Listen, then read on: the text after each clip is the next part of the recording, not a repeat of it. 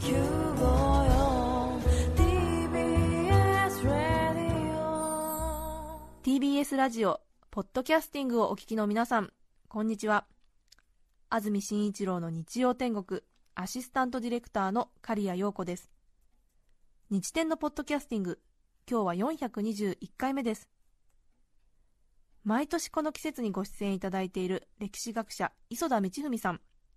来週お越しいただきますが今回は特別編として昨年放送した磯田さんのゲストコーナーをお聞きください。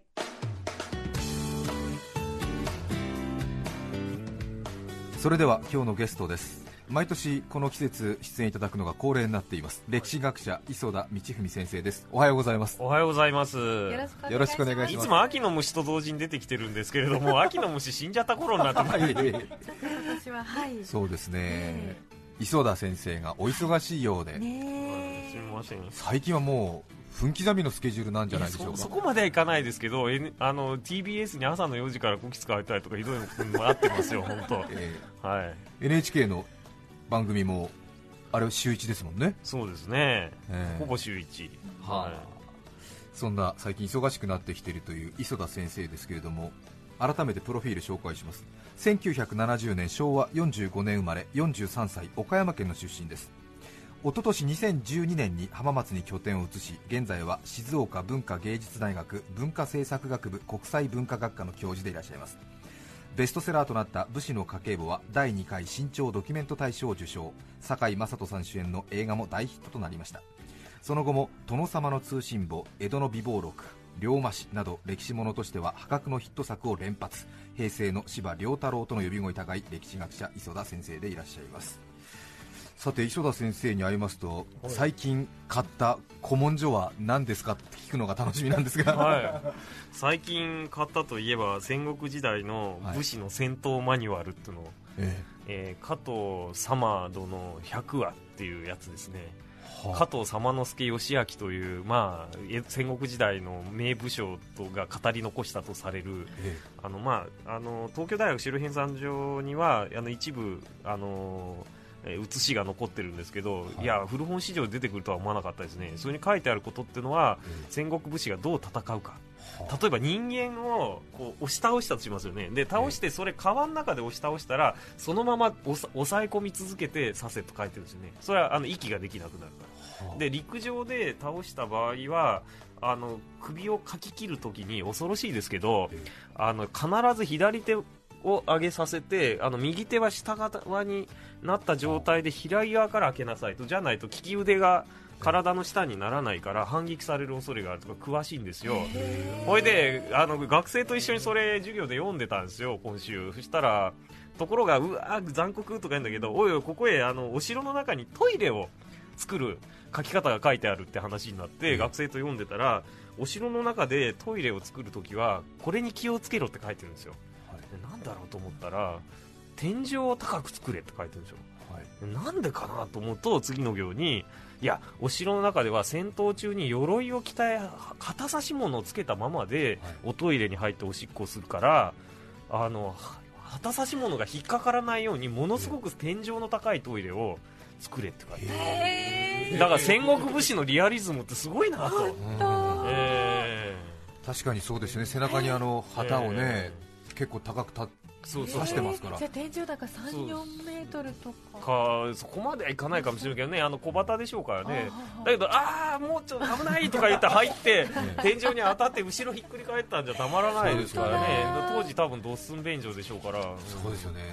しかも我慢してる時に前かがみになってこうええ。入ったりとかすると辛いですもんね、え。そういう具体的なそれは古文書どこで見つけたんですか？あれ確かねふ古本屋さんですよ。やっぱりえっ、とね神田だったかな？うん。へ回っててなんとなくこう放り込まれてて。えはい、でその中出てきてえそれは東京大学のええ。え資料庫にも写ししかないような貴よ。重なものが。確かね大分にね、ええ。あのー原本を持っってる場所があってでそれ大分まで行くのはあれだけど写しは東大資料編纂所にあるからなと思って見た覚えはあるんですよ、でまさか本当にあでもね写されたのが幕末文久年間と書いてあったから武士もやっぱり幕末になったら本当に戦争しなきゃいけないと思って頑張って戦国時代の本出してきて写したんだと思うんですよね。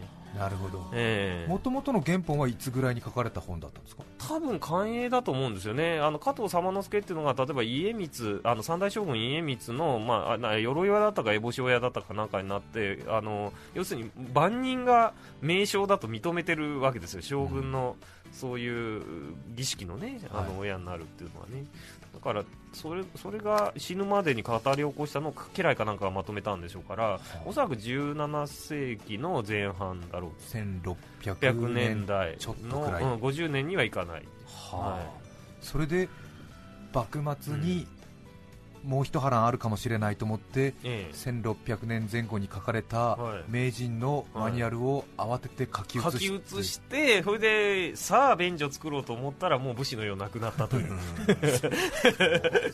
もう旗差しもなんかつけて入らない時代にね、ええ。軍服着るような時代になっちゃうわけですね明治でね、えでもそういう貴重な資料が東京の古本屋に普通にえああ出てくるんですね。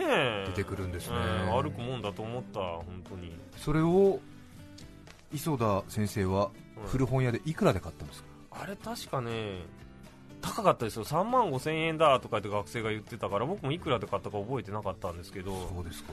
でもやっぱりね持って帰んないわけにはいかないからね、え。うん古本屋のご主人はそれがどういうものか知ってて置いてあるんですか？いや知らない知らない。ああそうですただね表題は明石真珠と書いてあって明石真珠って何かと思うんどういうですよ感じですか？え明石の浜の明石ですよ兵庫県の、ええはい。それで下は真珠ですよね。パールですよね。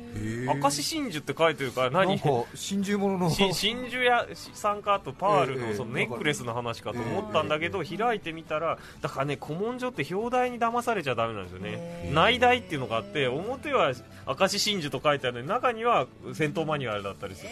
つまり武士が明石の浜でたまに拾ったようなきらめくようないい情報っていう意味なんでしょうね、へうん。それはなんで戦闘マニュアル加藤様之助のなんかはい。戦術指南書みたいなことを背表紙に書かないんですか、それはね他の話も集めて合冊してあるんですよ。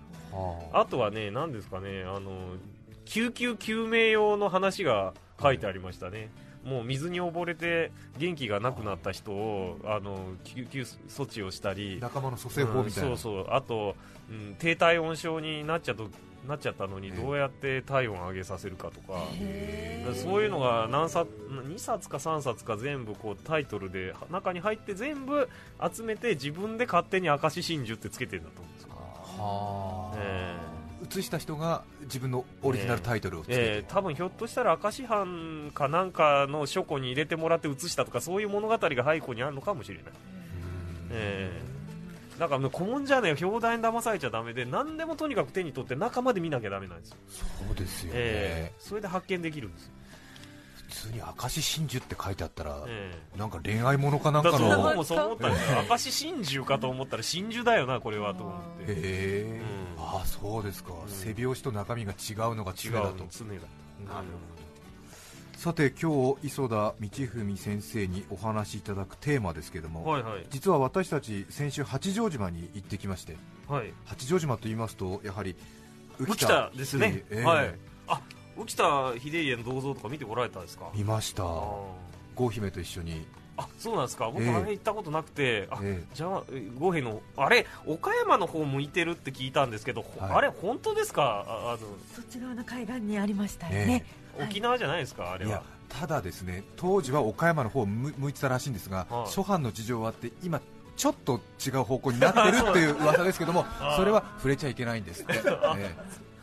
あ岡山の方岡山の方とあってね。いや僕岡山人ですが怒ってませんから。大丈夫ですいえいえねまあ、手広げて90度ぐらい岡山の方って言えば岡山の方ですから、ええなんかちょっとね工事の関係でちょっとなんかあの、あうん向きがね変わったという噂です。ごめんなさい。ちょっと私も定かじゃないんですけど。ええ浮田秀家。そうですね。関東の人たちはやはり浮田秀家のことはあまり知知ららなないでしょうねいうのが豊臣五そうなんですが。大老の一人であのお父さんが病気で亡くなったんで9歳で岡山、まあ、大体50万石以上の大国を継ぐんですよね、でそこへあの豊臣秀吉がやってくると。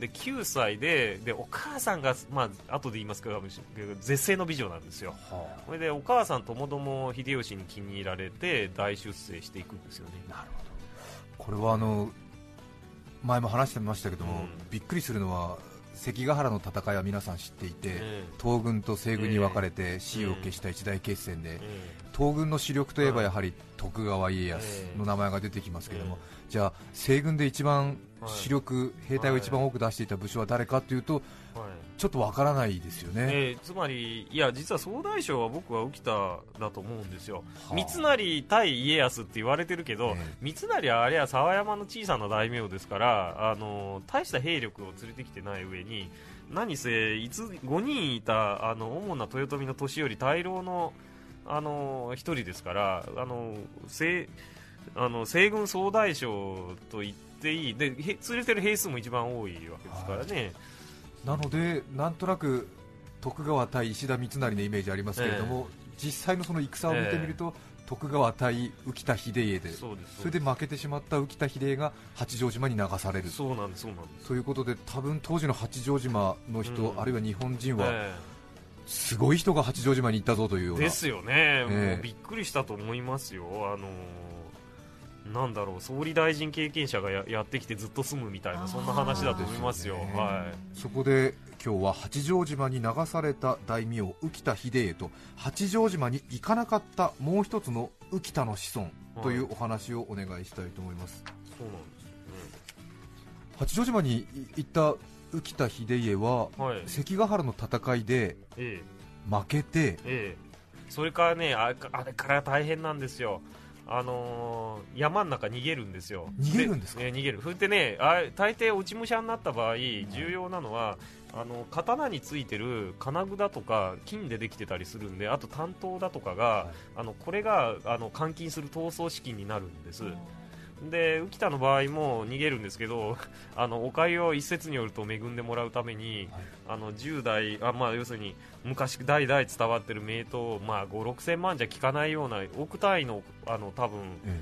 価値があるようなあの刀をですねあの百姓屋に渡して、はい。それでかくまってもらうんですよ、ええ。ねそして逃げに逃げどこまで逃げるんですか？あれ結局ね鹿児島まで逃げるんですね。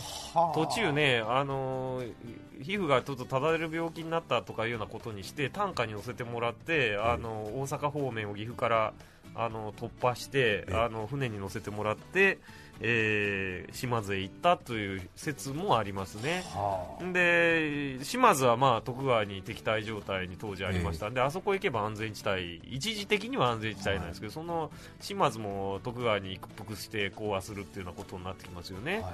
それでさ言わなきゃいいのにこの人あの人柄がいいんでみんなに可愛がれる性格なんで助けてもらえて百姓にも密告されなかったんですけど、あの奥さんに手紙書いちゃったっていうのが有力な説ですね。あのつまり普通逃亡してたら生きてるよとかって、はい。奥さんに言わないですよね。そうですね。だけど奥さん香川の前田家から来てたんで前田家に実は生きてるみたいなことをはい。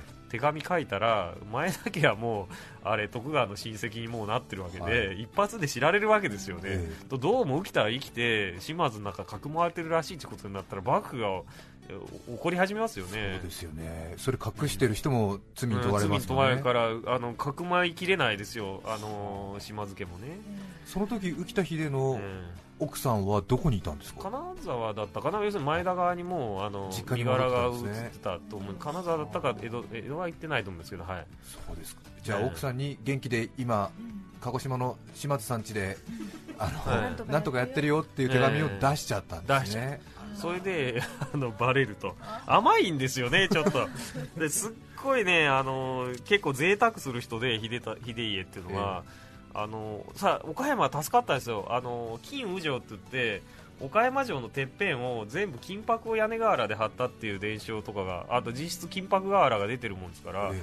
あの確かね築城400年記念でね浮田時代のお岡山城にやるぞって言って、けはい。金箔貼っちゃったんですよ。ええあの昔の通りに屋根に、掘ったら新幹線からえらい目立って 観光客いっぱい来たっていうのでまあ贅沢もまあええまあ、あの実は赤飯の合戦に西軍負けた理由の一つはあんまりに浮田秀家が、い。その贅沢をやっちゃうんでそれを諌める家臣とで内紛が浮田家の中で起きちゃってはい。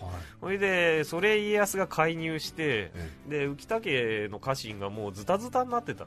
だから浮田の大軍が本当にお家騒動を起こさずに一丸となって徳川軍の前へ進出していったらおそらく福島正則なんかもあの一コロだったんじゃないかと思うんですよね。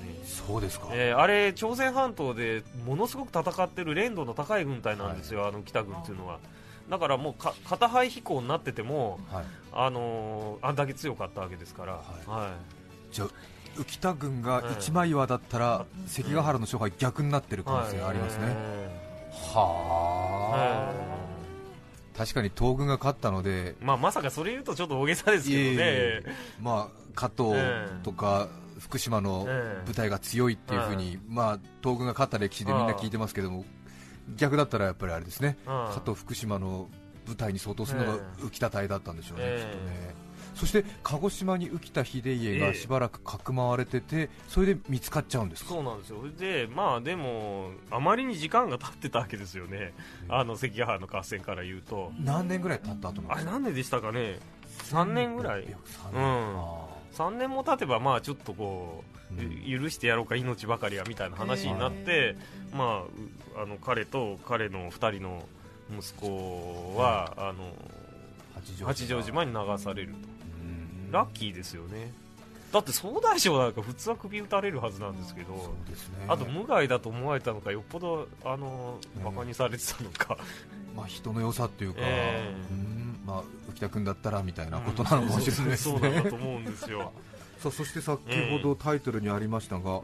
八丈島にうん。行った浮田さんと八丈島に行かなかった浮田さんがいるんですか？そう八丈島に行った浮田さんっていうのはそこで浮田一類と呼ばれてずーっと徳川の世があの出るまで八丈島から出ることを禁止されてるんですよね。はい。それで確かあれ明治になってからあのようやくあの八丈島から、はい。あの戻ると。えそれで東京にあの浮田さんばっかりが住んでる小さな町内を形成したそうなんですよ、である時あだけどあのも 問題は僕そうじゃない浮田さんがどうもいるらしいと、えでもなんとなくええ。浮田一族はじゃあう総大将島津にいて、うん。ダメですよって言って八丈島に送られて、ん。うん。なんか一族全員送られそうなイメージですが、はい、あのねやっぱり側室が多いでしょう。はい。それで例えば関ヶ原の時妊娠中とか、はうん、関ヶ原の時満1歳とか。あえ。そういう子がいっぱいいたんでしょうね。えうん。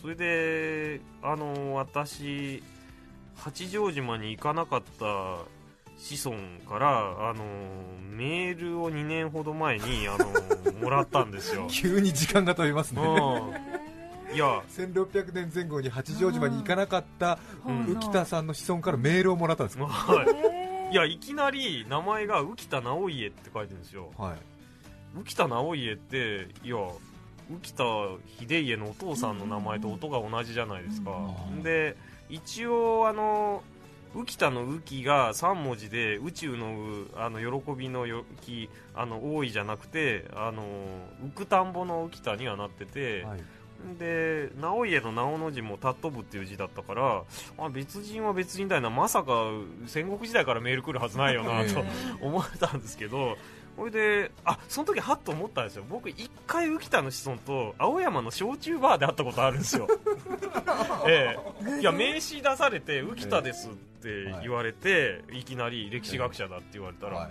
ひょっとしてあなた浮田秀家の子孫ですか？って言ったら、ははいい、って言うんですよ、えいやあの浮田一流って八丈島に行った人たちが、はい。明治になって戻ってきた人の一人って聞いたら違うって言うんですよ、えはえ？ー、と思ってでどこにいたんですかじゃあ早稲田大学作ったう浮田和民さんのあの関係者だったらはいって言うんですよ。あえ熊本ですって言うんですよえ？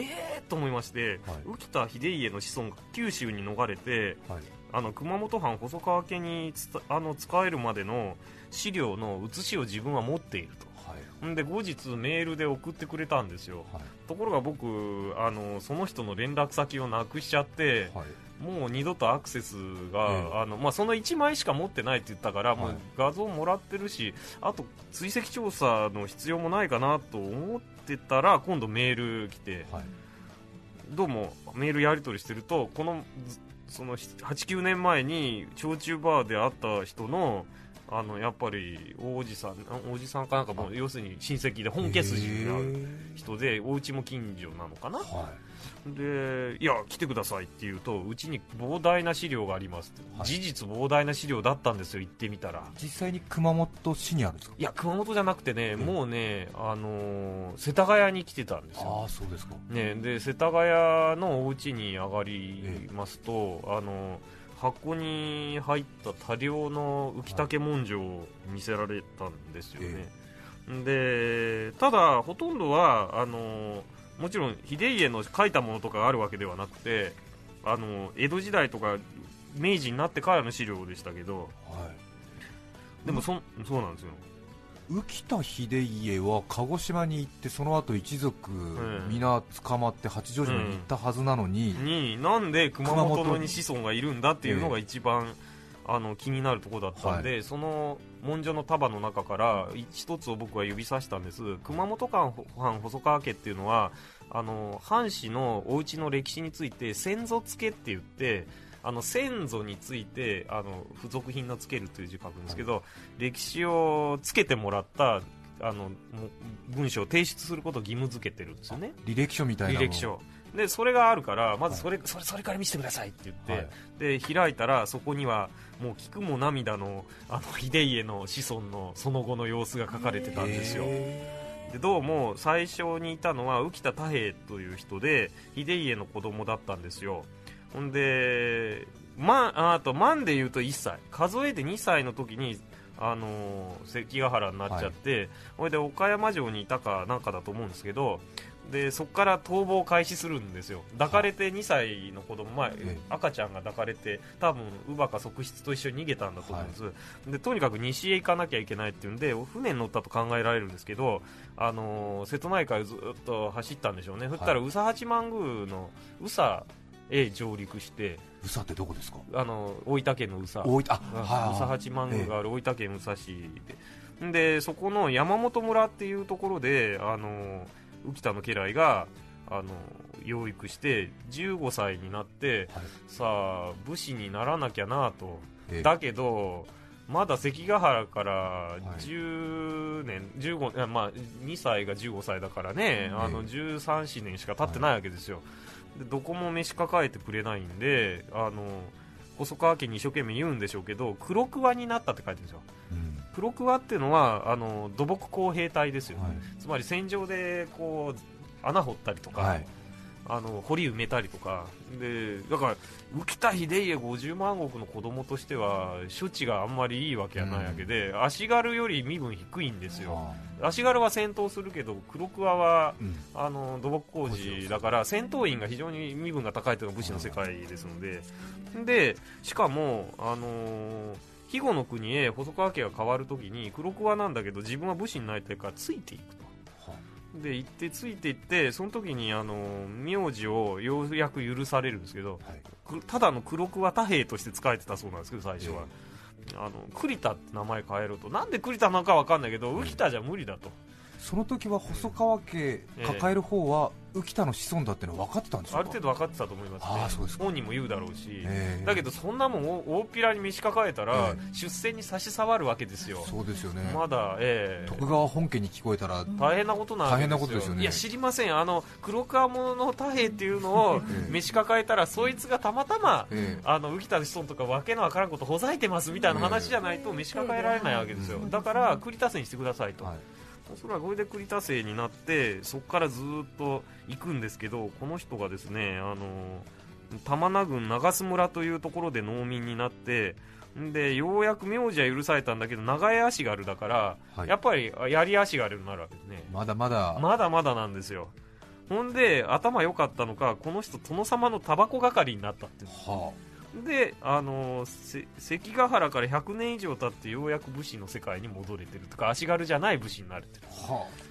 栗田太平は結局自分の子供を子供に、うん子供子供にずっと多分うちの家は浮田秀家の子孫なんだからって今は栗田と名乗ってるけれども。いつかええ。あの殿様のタバコを用意する刻んだりとかこう用意する仕事をずっとやっててもいつか浮田姓に戻せって徳川の世が揺らんだら戦えとかみたいなことをずっと言い続けたんだと思うんですよで苦労してるんですよ本当。ほいでなんとこの家浮田姓に戻れたのは明治3年11月って書いてましたね。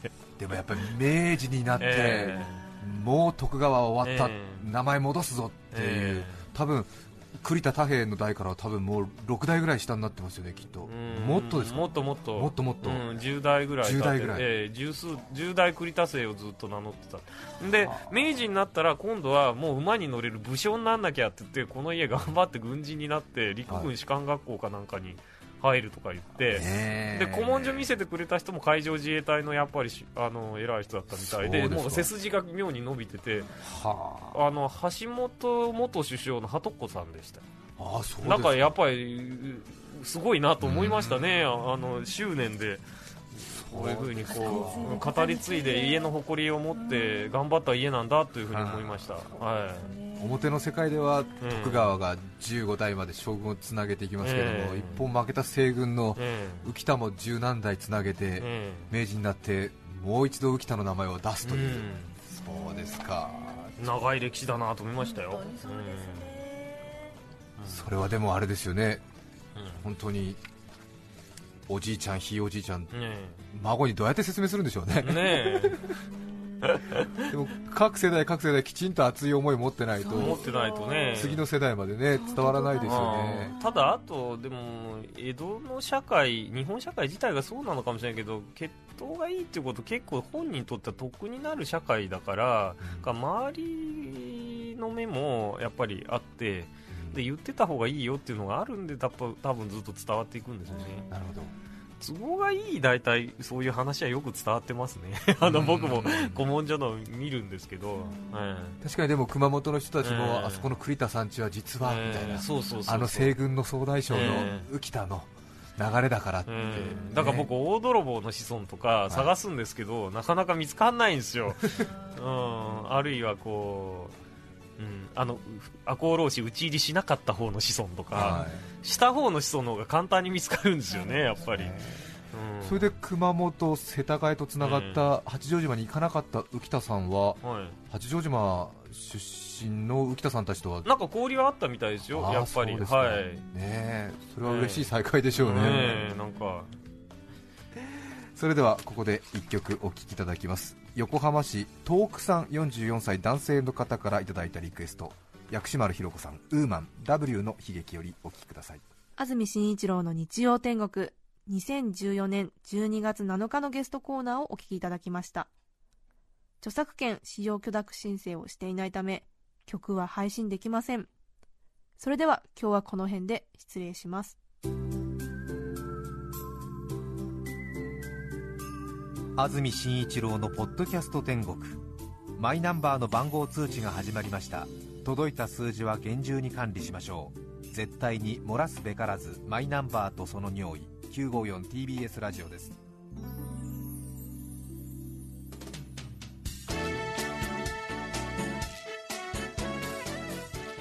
さて来週11月8日の安住紳一郎の日曜天国。メッセージテーマは「先生の話」ゲストは歴史学者磯田道文さんです。それでは来週も日曜朝10時 TBS ラジオ954でお会いしましょう。さようなら。安住紳一郎の「ポッドキャスト天国」これはあくまで試供品皆まで語れぬポッドキャスト。ぜひ本放送を聞きなされ。TBS ラジオ954